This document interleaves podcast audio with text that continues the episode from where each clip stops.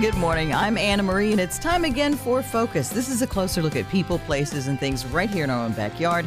And this time we have a kind of a celebrity guest.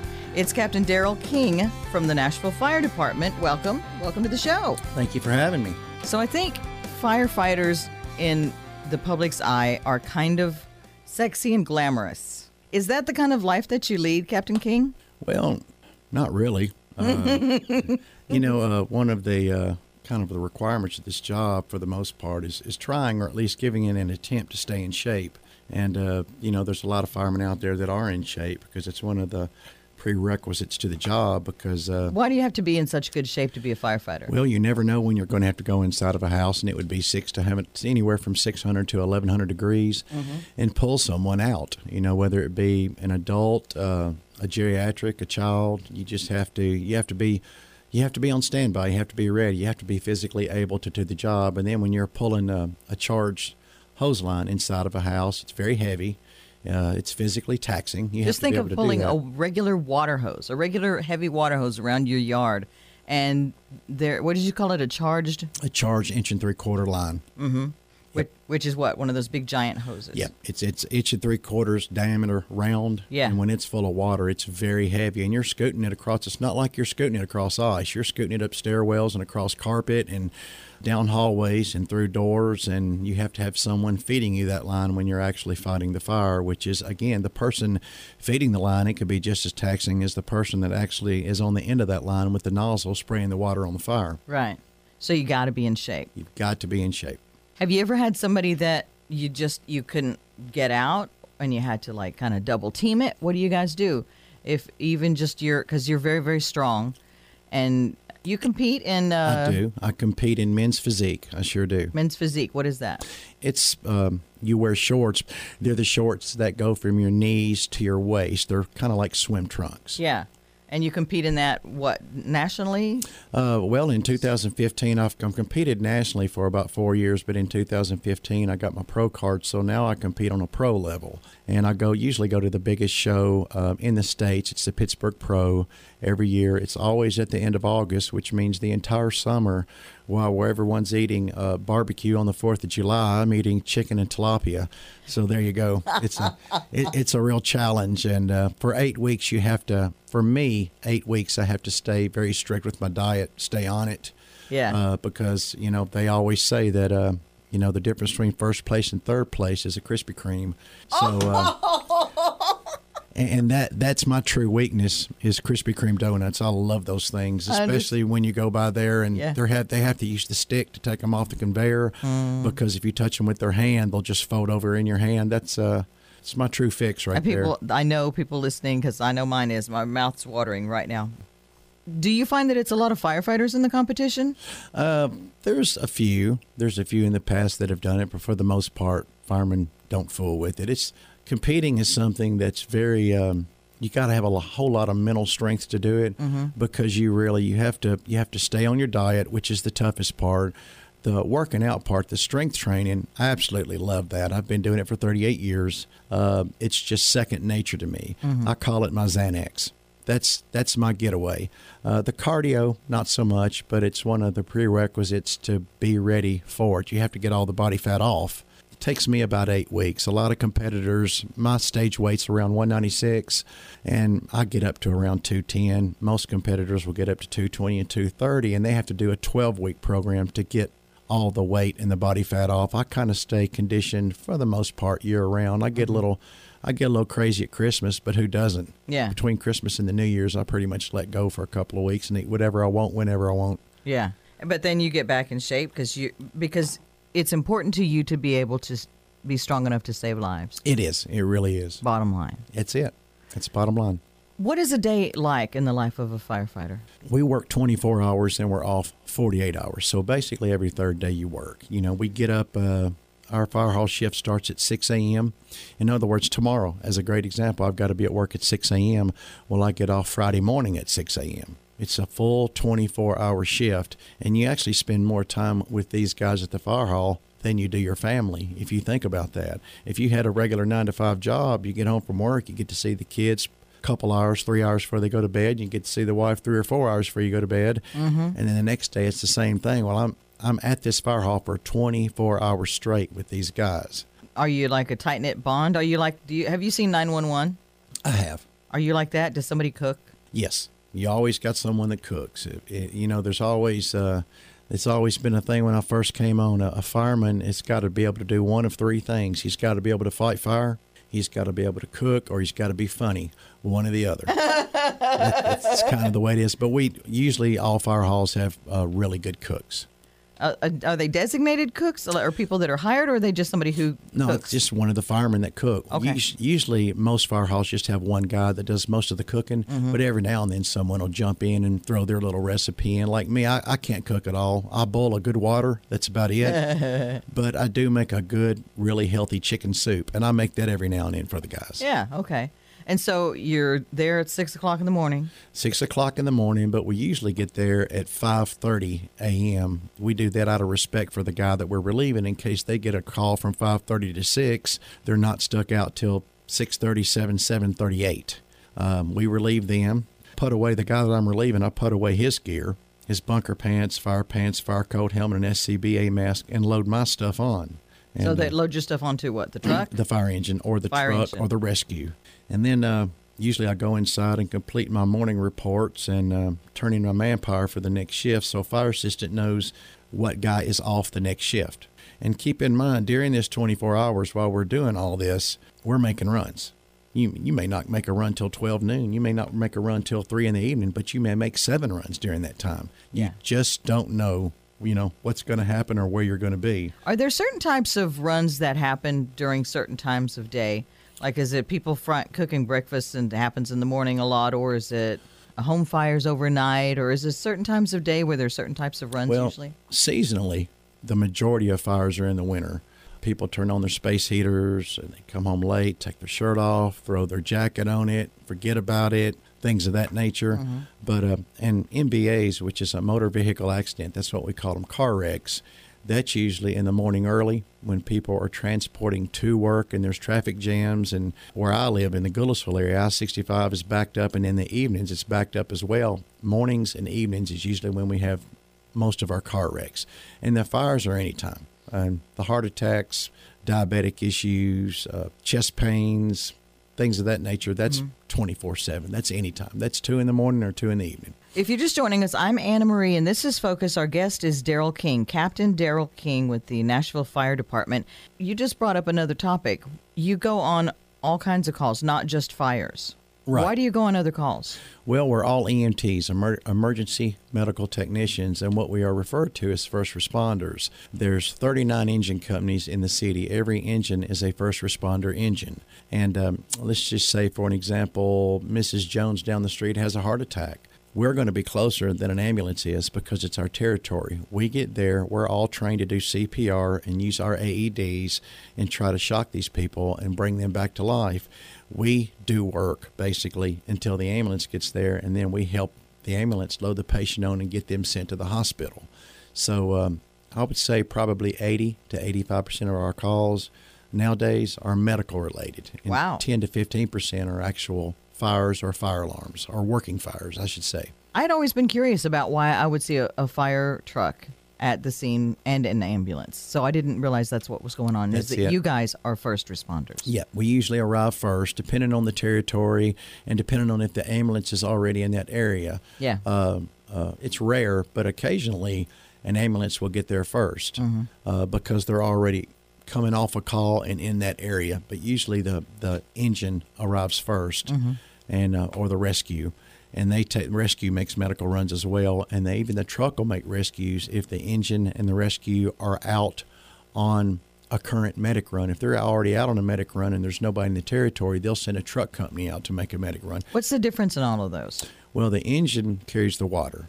The engine fights the fire. And those are the guys that actually physically kick the door in, go inside, find the fire, whichever room is it, it is in, and put it out.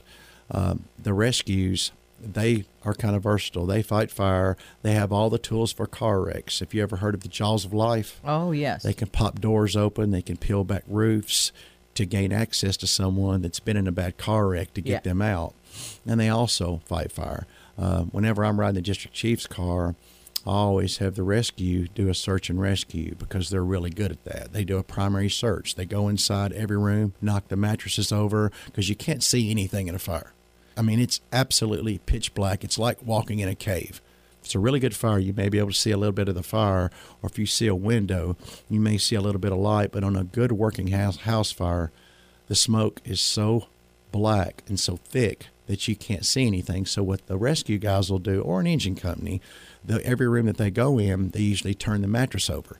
That way, if another company comes in there looking for that, they'll say, "Oh, the mattress is turned over. This room's already been searched." Whoa. So they'll go to another room and check it out. because seconds could be the difference in life and death. Exactly. Seconds are the difference between life and death in a fire. It really is.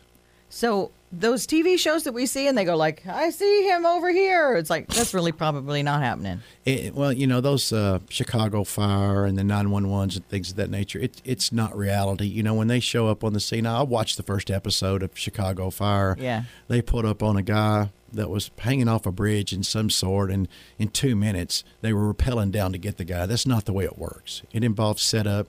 It involves planning. It involves expediting. There's span of control there. You have to really know what you're doing, and your guys have to really be trained to do it. Yeah. And then some of the aspects of it are real. You'll never see anyone going in a fire without a mask, an actual working fire. They wouldn't last two seconds. You breathe in those superheated gases, and bada bing, bada boom, it's over with. That's just, that's totally, totally untrue. So, oh, and we've seen that a million times. Absolutely. People running in to be the hero and rescuing someone and coming out with a child with the thunderous music playing. Exactly. It doesn't happen that way. Exactly. It's just not the way it works. If we come across a fire, we see some a house burning, and there's nobody there. First, call nine one one. Exactly. Do we try and go rescue people? No, you keep your tail outside. Don't even think about it. Don't even think about going in there. It's uh, uh the the smoke itself is extremely hazardous, and I'm not even talking about the heat. I'm talking about the smoke. If it's one that's actually rolling, you wouldn't make it two seconds in there. And I always use this as an example. A, a good working house fire can be up to 1100 degrees. If you turn your oven on 500 and let it get nice and hot for about 20 minutes, stick your hand in there and pull it right back out. It's over double that amount of heat in a house fire. Wow. It's incredibly hot. And the telltale sign for a fireman um, are your ears. Your ears are the least protected. And a lot of Nashville firemen, they'll have blistered ears because firemen are, uh, it kind of, it's kind of hard to explain. It kind of gets in you and you don't want it to beat you. But sometimes you got to uh, use logic and uh, check your testosterone level, and it may be time to back out and go to an, uh, a defensive operation. An offensive attack is when you go inside. Right. If it's so incredibly hot and you have to back out, that's called a defensive attack. That's when you spray from the outside in, and you won't find that much here in Nashville because we're we're very prideful of our job. What do you mean? So most people will go in. Just about all people will go in. If if there's someone inside, Yeah. you've got to go in. You've got to. I don't care how hot it is. Even if you have to spray water inside the window or the door to cool it down a little bit, you, you really need to go in and see if you can get them out. Have you ever saved pets? I have. I had. I've, I've pulled a, uh, gosh, I think three cats and a dog out before. Mm-hmm. Uh, one of the cats made it and the dog made it. The other two cats didn't make it. Yeah. We're talking with firefighter Captain Daryl King uh, about the day in the life of a firefighter. So you could go on a medical call, you could go on a house fire call, and then you go back to the station and you continue your day. And usually between 7 and 10 a.m., we do some type of working out, whether it's cardio or strength training. Most gyms have, most fire halls have small gyms there. Oh. and a treadmill or an elliptical or this and that. So uh, they aid us in helping us keep in shape. I Um, would think if I just gone and rescued somebody from a house fire, I think I'd be like, done my cardio for the day. Oh, absolutely. I've done that before. I'm I, done. I, will work a good house fire. I'm done. I'm not. I'm not getting on that treadmill. I'm absolutely done. I'm going to find that lazy boy for a few minutes because you are. I mean, you're plumb worn out. You really are. Your tail is whipped. yeah. It really Plus is. because of the heat. You expend a tremendous amount of energy in a working house fire in a very short period of time. It's amazing, just the the calorie expenditure itself I mean, the calories you're burning inside of a house fire is really mm-hmm. incredible, especially if you've got one and you're wor- working. And even after it's out, you have a whole lot to do. You've got to pull ceiling, you've got to find hot spots, you've got to roll up the hose. You've got so many things to do after the fire is out. A good working house fire is usually two to three hours. And what about the gear that a firefighter is wearing? Daryl is one of the firefighters who is part of the Firefighters Fashion Show each year at the Southern Women's Show. And so one of the rounds they make on the runway is they go out there in their And they're firefighting bunker pants and fire coat. bunker pants and fire coat. Then the coat comes off. And so they throw the coat back behind them and the women go crazy and they're raising money for nonprofits and we'll tell you more about that in just a few. But I've just picked up the coat. The coat itself is very heavy. The helmet is very heavy. So what about all the gear that you have to be wearing when you're before you can go into that house to fight that fire in 1100 degree heat? It's about 70 pounds on your back. 70 pounds. Right. That That's a lot of weight. What It all do you really is. have? I mean, why is it so heavy? What's going Well, on? well it's it's a protective gear. It has to be heavy. It has to be thick because of the heat, because of the temperature of the heat. And in addition to that, you have uh, an air pack on. And then you've got your helmet and your What's mask. an air pack? Oxygen? That's oxygen that you hook in right here through your mask. Very thick pants, heavy, heavy duty boots.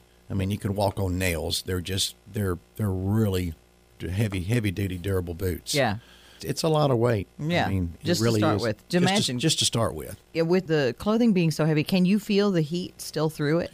Well, you can't really feel it on your um, your pants, on your legs or your feet or your body. But the the thing that really gets hot um, on a good hot one, when you've really got one, are your gloves. Uh, your your hands can get a little bit warm, but mainly your ears. We have this thing called a Nomex hood, and you put it on, and it's got a place right here where your mask is, but you tuck it down inside of your coat Oh. and that's the least protected area. That's a uh, that's a fireman's telltale temperature gauge. If his ear starts burning really, really bad, it may be time to. Are we going to be able to put this out? Or are we going to start crawfishing? Are we going to get out of here? One or the other. It's kind of hit or miss on that. You just depending on the situation. That's another thing about being a fireman. No incident's ever the same. Even if it's a heart attack, it's at a different house. They're on a different floor. They're in a different bed. You know, I've walked in several house fires myself because, like I said, it, it's black. It's like being in a cave. Uh, I've probably busted my shin dozens of times on the coffee table, or you walk into walls. You kind of it's it's a maze. You you can't see anything, and but you you you're able to sense the heat. The longer you're on, the better you are at sensing where the heat is. So you just follow the heat. Vic, it's back here. I feel it. Let's go. So we'll bring the hose back there, pull it to the back, bust the door open, or the door may already be open, and bada big, bada boom, there it is. Mm-hmm. So you've just gone out in your 70 pound uniform, you fought a fire in your back, and then Well- how's your day still going? You've done your well, exercise for the day. after we do our that. after we do our exercise and uh, uh, we'll either relax a while or a lot of times we'll do our in-service training or there's cleaning to be done around the fire hall we uh, mop sweep clean clean off the counters uh, um, usually one day a week fire halls will spray out the bay they take water and clean the bay out that's where that's the big I say garage where they keep all the equipment in just to make sure the floors are clean. And sometime during that day, we'll go to the store and get whatever we're having for dinner. And uh, if it needs prepping, we'll prep it when we get back. Yeah. Keep in mind this is this is between making runs. Yeah. Bedtime varies. However, my time's around 10 p.m. And you hope that you sleep all night, which is very unlikely. Yeah. During your day, you will make on an average of oh, 8 to 24 runs, depending on your fire hall and the territory it's in. Oh, Um, are are some busier because it's what more population, or because of a certain population, or because of a certain Uh, area? both. Both. Rest more restaurants. population and certain population. That's exactly right. That's the you, you are nailing it, lady. That is it. um, and an example would be the part of town that you live in. They're one of the busiest halls in Nashville. That's Engine 32 out in Hermitage. They make hmm, month before last they made over 400 runs. Oh my I mean, gosh. that's that's you you just you really so what are we doing in Hermitage? And I bet it might be medical because it, it might be an older population. Yeah, a lot of that has to do with it. It's it's an elderly population out there, uh, but you know you always have to be um, in a ready state, whatever task you're involved with. I mean, it could be a heart attack, an elderly person that just fell off the bed and needs help getting up, or in Yeah. the shower, diabetic distress, um seizure, car wreck, stroke, pediatric emergency, breathing problems, a fire alarm, or an actual working fire. a lot of different aspects of this job that you have to be ready for. Are firemen prone to having anxiety? It seems like always being on the alert, always being on ready to go, ready to go. I'm doing this, but I'm ready to just stop it and drop and go. Or maybe have trouble getting into a project because you're like, well, I might not be able to finish this or what? Well, you just you just got to know when you come in if you if you have a project that you're working on, and like uh, I wash my car sometimes at the fire hall. I got to understand that that I may get that car halfway washed, and I may have to come back and and, and, and wash the dried soap back off of it. Yeah, you know, you just have to be ready to go at all times. Yeah, it's, it's kind of the way it works, and there is a lot of anxiety involved with this job. Uh, it attacks all of your senses. There's things that I've seen on this job. Uh, what do you mean, all of your senses? Well, you know, an example would be what you see. Uh, I've seen dead people. I've seen burned people. I've seen people that have been decapitated. Um, mm. You know, I've smelled death. Um, you've actually tasted it. It gets in your taste buds and you can't get it out oh. of. When you lift someone out of a vehicle that's had a traumatic car wreck and you've got them by the thigh, uh, and you pick them up and it bends like it's the knee because they're just you know they're broke up like a crushed cracker. It's it's something else. And you know you've heard things car wrecks and mm-hmm. uh, i've actually heard someone shoot themselves and, oh my god you know that kind of thing. It's it's um and it does create a sense of i want to forget about this. I want to put this behind me. And and believe it or not firemen come back to the fire hall and and they'll joke about it. They're not joking about it in a laughing way. They're joking about it to try to erase it from their memory mm-hmm. and move on to the next thing.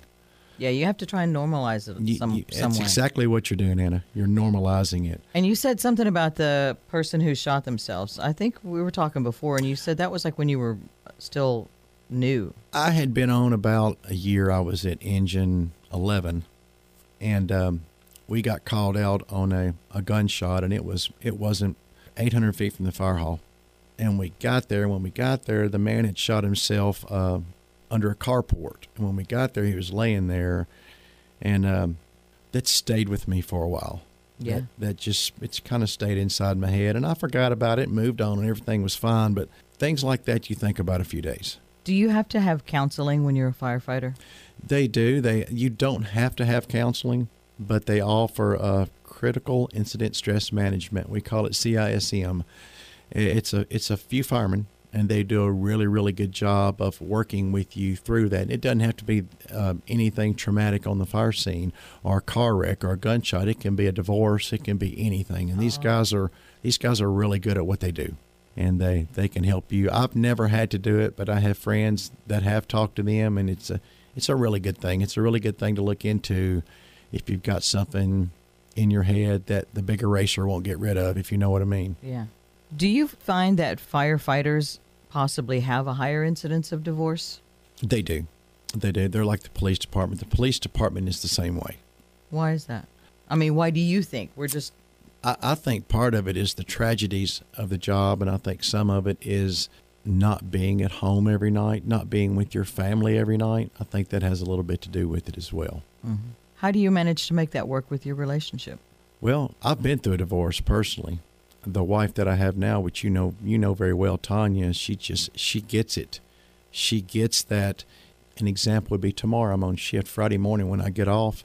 If I go home and I've gotten up three or four times and I've gotten four hours sleep, mm-hmm. she just tells me, you you know, you need to go to bed. Mm-hmm. You need to rest a couple hours so you can function. It's funny when I came on this job 28 years ago. I could do that at Engine 3, which is a very busy fire hall, and go all night and go all day. Well, it's it's 26 years later, and I'm 54 now, and it's it's it's not quite as easy to do, and I do do it a lot. Uh, great grammar there, do do. I do I do that a lot, but um, around 11, 12 o'clock, I'll find me a gas station, pick me up a cup, pick me up just a cup of coffee mm-hmm. to get me through the day, so I can get home that evening, and then sleep really really well that night. Yeah that kind of thing. Yeah. So it just depends on if you find somebody who, like you said, gets it. People think, a lot of people think, and a lot of, and I'll give you an example. Uh, a friend of mine that I used to be in business with, he said, Man, all you do is go to that fire hall and watch HBO and take naps all day. I, I said, I told him this. His name's Ricky. I said, Ricky, tell you what I'm going to do. I'm going to call you every time we're up tonight. And uh, we ended up getting up four times that night, four times after midnight. And I called him every time. And he cussed me like a farm animal the next day. Don't you ever call me again and do that to me again. It's just not that easy. You know, Yeah. you're not sitting around watching and doing this and that. And with the growth of the city, there's no there's no slow fire halls anymore. And there's 39. So let's just say 37 of those fire halls, they run.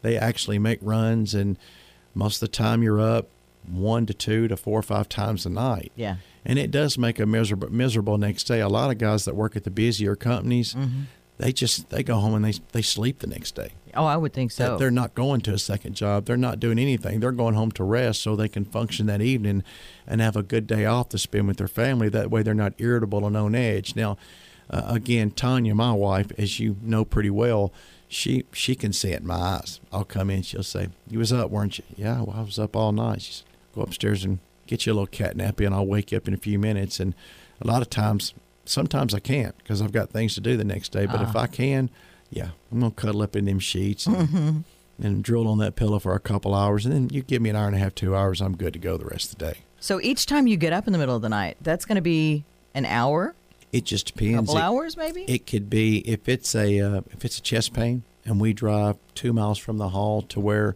the elderly man or woman live. We take their vitals, we check their blood sugar, we do all the things that EMTs are supposed to do. I'm with an ALS company, so I have paramedics that work for me. They'll put them on the monitor and see how their oxygen in, their oxygen intake is going, and wait. We'll wait for the ambulance to get there. Once the ambulance get there, we assist the paramedics on the ambulance with loading the patient. Yeah. And once we load the patient, uh, we're free to go back to the hall, and we'll go back to the hall. It, it could be anywhere from 30 to 45 minutes. If you're just joining us, I'm Anna Marie, and this is Focus, and we're talking with Captain Daryl King. He's a Nashville firefighter.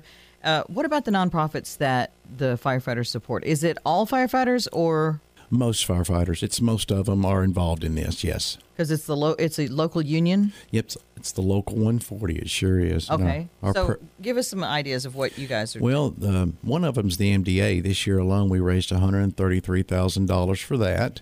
And uh, Tim was- Holmes, Captain Holmes, he heads that up. Okay. Yep. This year, September 12th, 13th, and 14th. It's the weekend after 9 11. We have Operation Warm. Uh, they provide coats for kids. We have Camp Phoenix or the Tennessee Firefighters Burn Foundation. That's a, a burn camp for children. So this is kids who've been burned or been in fires. Uh, they've been, yes, they have been burned. They've been in fires. That's exactly right. so they get to go and f- and just enjoy themselves and just be a kid. They just get to be a kid with firefighters because the best story on that is um, one time a kid was telling one of the guys at the burn camp they were that he was in kindergarten. They all held hands, and the other kid wouldn't hold his hand because it was burned. Well, the first thing they did, a fireman got on each side of that kid, grabbed his hand, and said, "Come on, we're going swimming." You know, it's it's it's a mental thing. It's make it's making these kids feel good. Yeah, You know, it's making them feel like they're normal.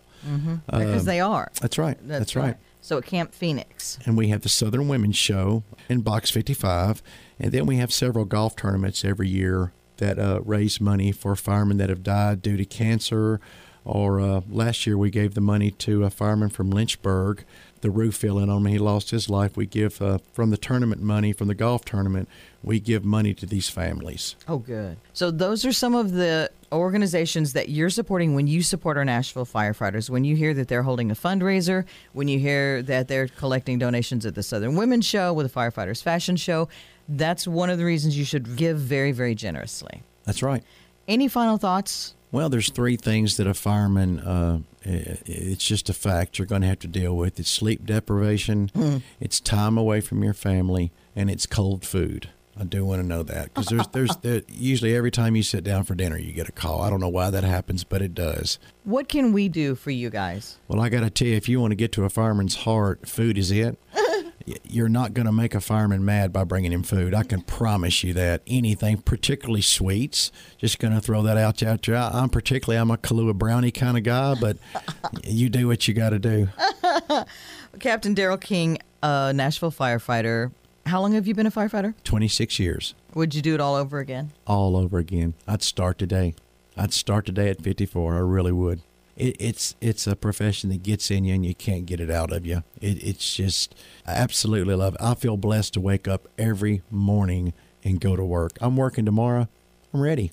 I'm ready to go. I'm ready to make a good day of it. And the thing of it is, is that you're helping people. Yeah. You're making a difference. Yeah. Even if it's helping that 78 year old lady from the floor back to her bed. It's sometimes it's nothing, but sometimes a little means a lot. Yeah. Thank you for what you do. Thank you, lady. We're going to post some information about those nonprofits on our Focus webpage as well. Thanks for joining us this week. Make sure you listen again next week. I'm Anna Marie, and that's Focus.